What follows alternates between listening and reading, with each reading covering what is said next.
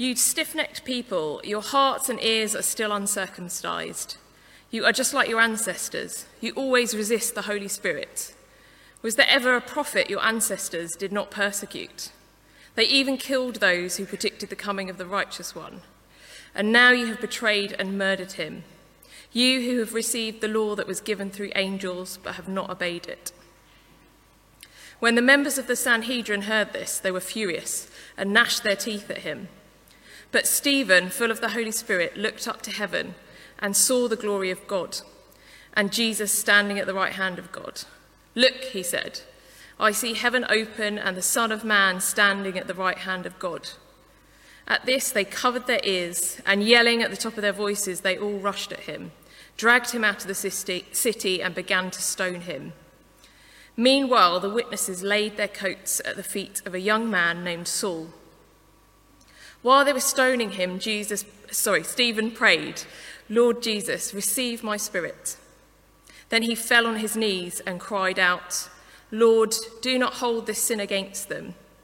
When he had said this, he fell asleep. And Saul approved of their killing him. On that day, a great persecution broke out against the church in Jerusalem, and all except the apostles were scattered throughout Judea and Samaria. Godly men buried Stephen and mourned, him, mourned deeply for him. But Saul began to destroy the church, going from house to house. He dragged off both men and women and put them in prison. Those who had been scattered preached the word wherever they went. This is the word of the Lord. Thanks be to God. Let's pray.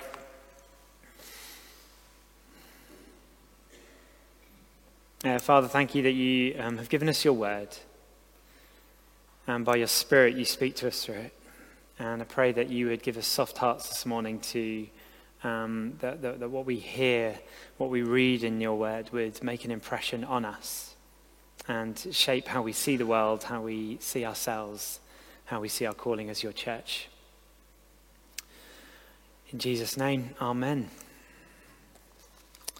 Amen. So, in the church calendar, the um, month of November is a, is a month of remembering. At the start, we have the kind of twin festivals of All Saints and All Souls, for which this church is named. And uh, when we remember those who have gone before, particularly those who have died in the faith. And then, of course, um, today we mark with people around the world Remembrance Sunday. Uh, its roots set in the early days of peace following the Great War, the war to end all wars, as it was called.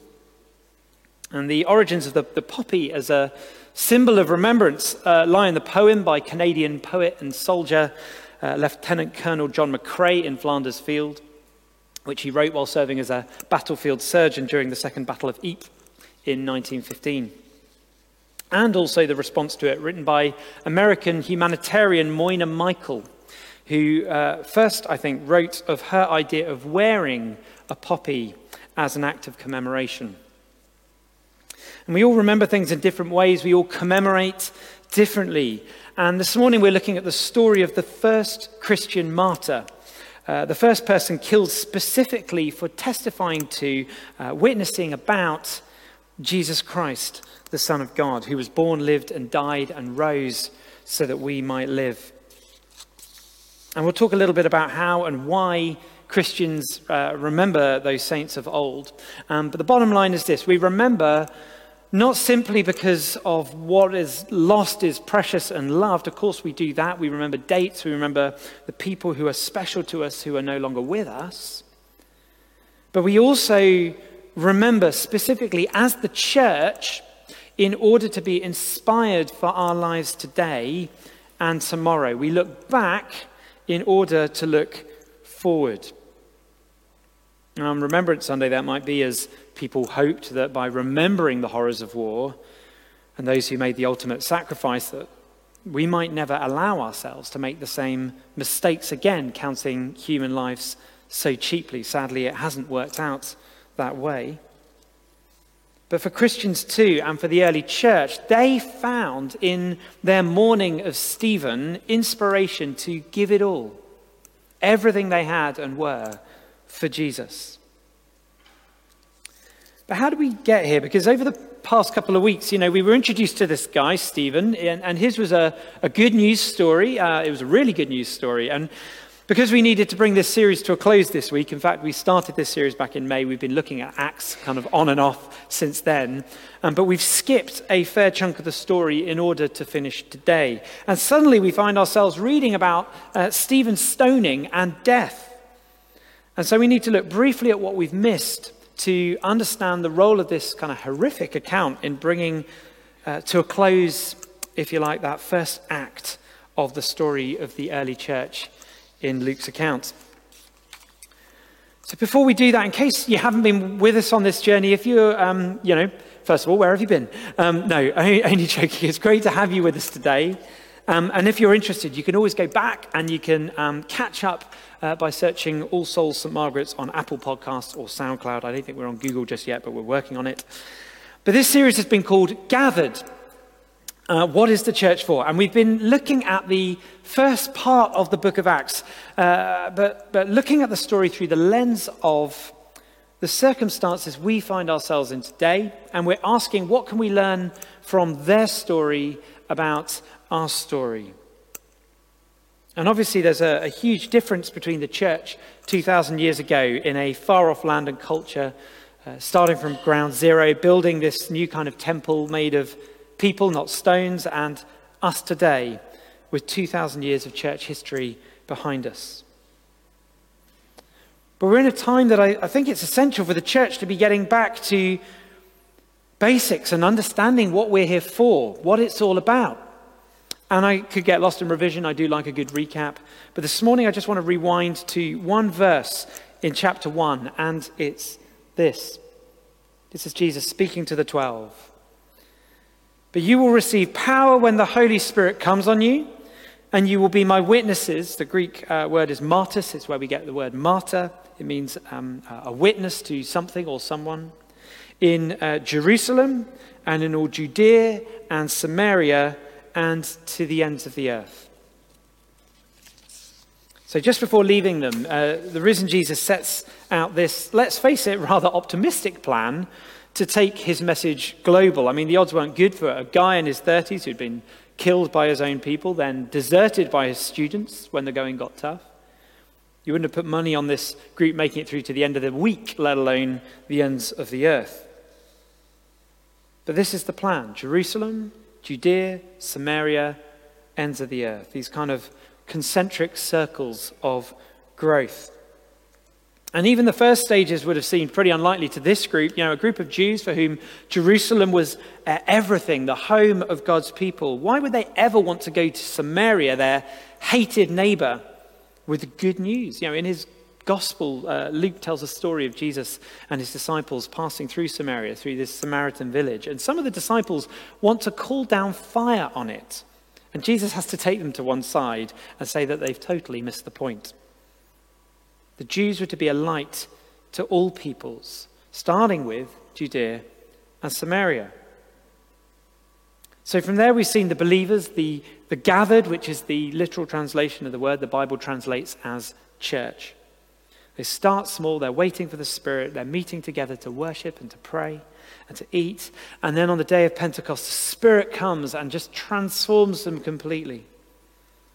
And through their preaching and miraculous signs, healing like Jesus, doing what he did, many are added to their number. And they start to become this multi ethnic movement. We looked at some of the challenges thrown up by those developments. And they start to encounter opposition specifically from the religious leaders, the Sanhedrin, the same people uh, who executed Jesus. So today's installment, the climax to our story, is about somebody being murdered for declaring Jesus to be king. And, uh, you know, that's not really our experience, is it? It's not something that we consider a likely outcome in this country. Of course, it is for millions of Christians around the world. So, Stephen, we met as one of these uh, Hellenist Jews, foreigners in one respect, chosen by the church to ensure the fair distribution of food to the vulnerable in the growing church. And last week we heard Rachel Bedford uh, talk about how Stephen was a man of grace and of wisdom, um, wisdom of the Spirit. And what happens next is that along with waiting the table, Stephen is proclaiming and demonstrating the kingdom of Jesus, just like Peter and John were. And the religious leaders uh, don't like it. So they pick a fight and they start questioning him. But in chapter 6, verse 10, they can't stand up against the wisdom the Spirit gives him as he speaks. And so, unable to beat him, they play dirty. They make up false accusations. And, uh, and, and Stephen ends up in front of the Sanhedrin. Whereupon he takes the religious leaders to school on the checkered history of Israel's relationship with God and his messengers. And he doesn't hold back. Which brings us to our reading just thinking, we're getting a click on this, aren't we? We had this last week as well. Would it be better if I just take a handheld? We put up with the click? You can't hear the click. Okay. You can't? Um, maybe it's just in my head. Never mind. Um, this is Stephen, verse 51 of um, chapter 7. You stiff necked people. That's a phrase that God uses for his people in the Old Testament when he's not happy with them. Um, was there ever a prophet your ancestors did not persecute? Uh, they even killed those who predicted the coming of the righteous one, i.e., Jesus. Stephen's, Stephen's saying, You're doing it all again. You're rejecting God's messengers just like you always do. I wonder if Stephen knew that he was writing his own death sentence when he spoke those words. He's about to join that long line of prophets that God's people have murdered, the first follower of Jesus. The Sanhedrin are spitting, they're ready to lynch him. And Stephen, full of the Holy Spirit, has this vision of, of heaven peeled back and Jesus standing at the right hand of the Father, which he shares with them, and that lights the fuse. They rush at him and they drag him off and they begin to throw stones at him. And there are um, many stories, commentators say, um, of Jewish martyrs uh, around the centuries, uh, sort of the, during the centuries leading up to Jesus' birth. And in the tradition, the, um, those being killed are recorded as kind of valiantly calling down curses on their executioners, saying, You're doing this to me, worse is going to happen to you. A kind of prophetic voice, if you like. But not Stephen. He falls on his knees and he cries out, Lord, do not hold this sin against them. Echoing, of course, Jesus on the cross Father, forgive them, for they do not know what they are doing. So Stephen becomes like Jesus, pleading mercy for those throwing the hatred and the rocks, talking about loving your enemies. This is life and death in Jesus' kingdom. And like Jesus, he offers up his spirit and he dies. And we see um, Saul approving of the killing. and that's the start of another whole story. That's uh, the next part of Acts, so do go and read on. Um, 8, verse 1 On that day, a great persecution great, uh, broke out against the church in Jerusalem, and all except the apostles, that's the 12, were scattered throughout Judea and Samaria. So remember, Jerusalem, Judea, Samaria, to the ends of the earth. So, through this horrific act, the church is scattered into the very regions that Jesus outlined for the spread of the gospel. And verse 4 those who were scattered preached the word wherever they went. So, this murder and the persecution which follows it launches the church onto a, the next stage of its mission. Jesus' commission in Acts 1 8 is fulfilled. So, what can we take away from this? I think there are a few things that stand out. Um, first, it's becoming clear that being faithful to Jesus is not about a comfortable life. You know, there was a historic perception of the church in this country, I think, over recent centuries, of being a kind of benevolent, if at times irrelevant institution. Certainly not something that's very disruptive.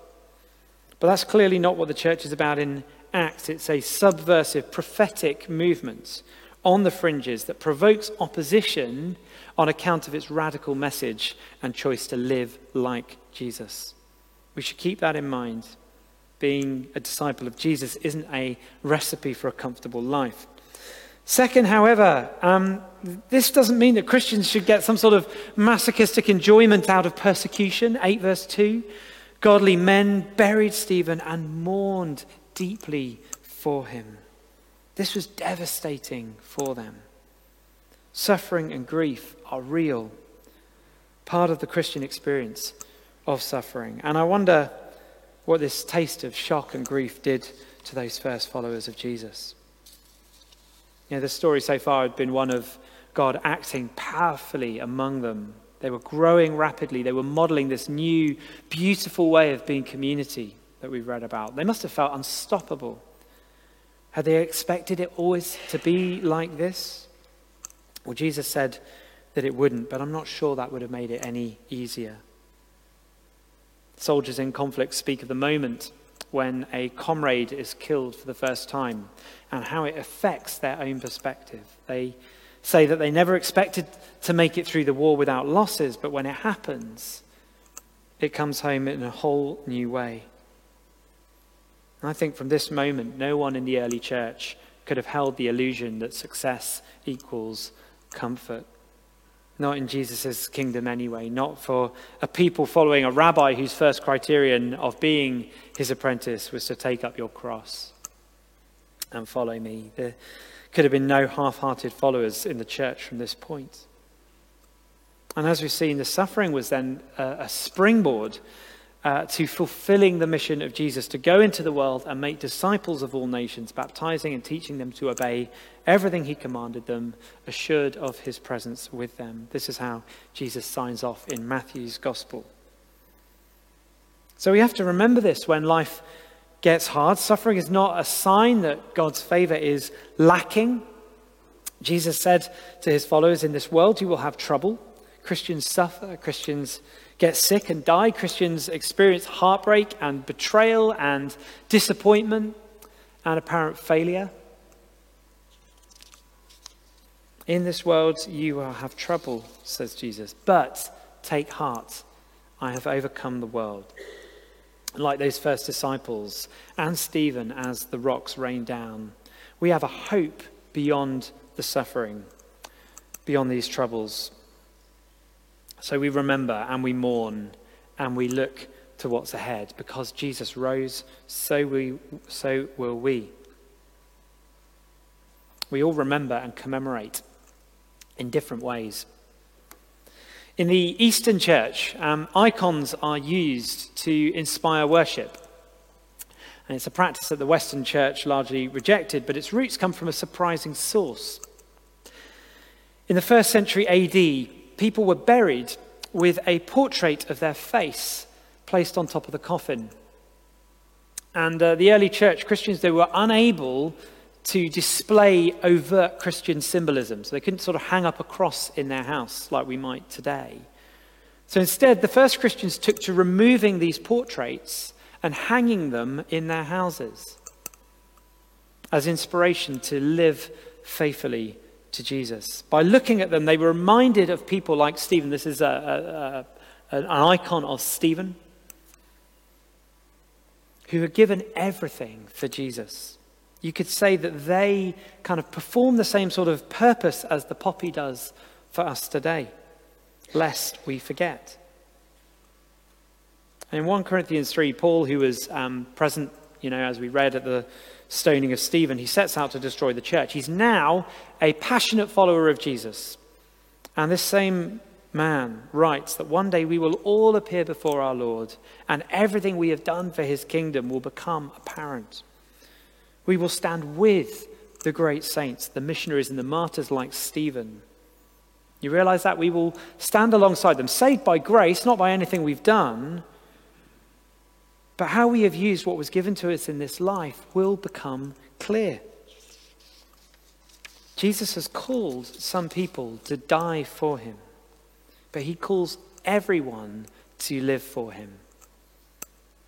And that's something for me, it's something for all of us to reflect on as we consider our giving and how we use not just our money, but as Phil said, our time, our energy, our attention.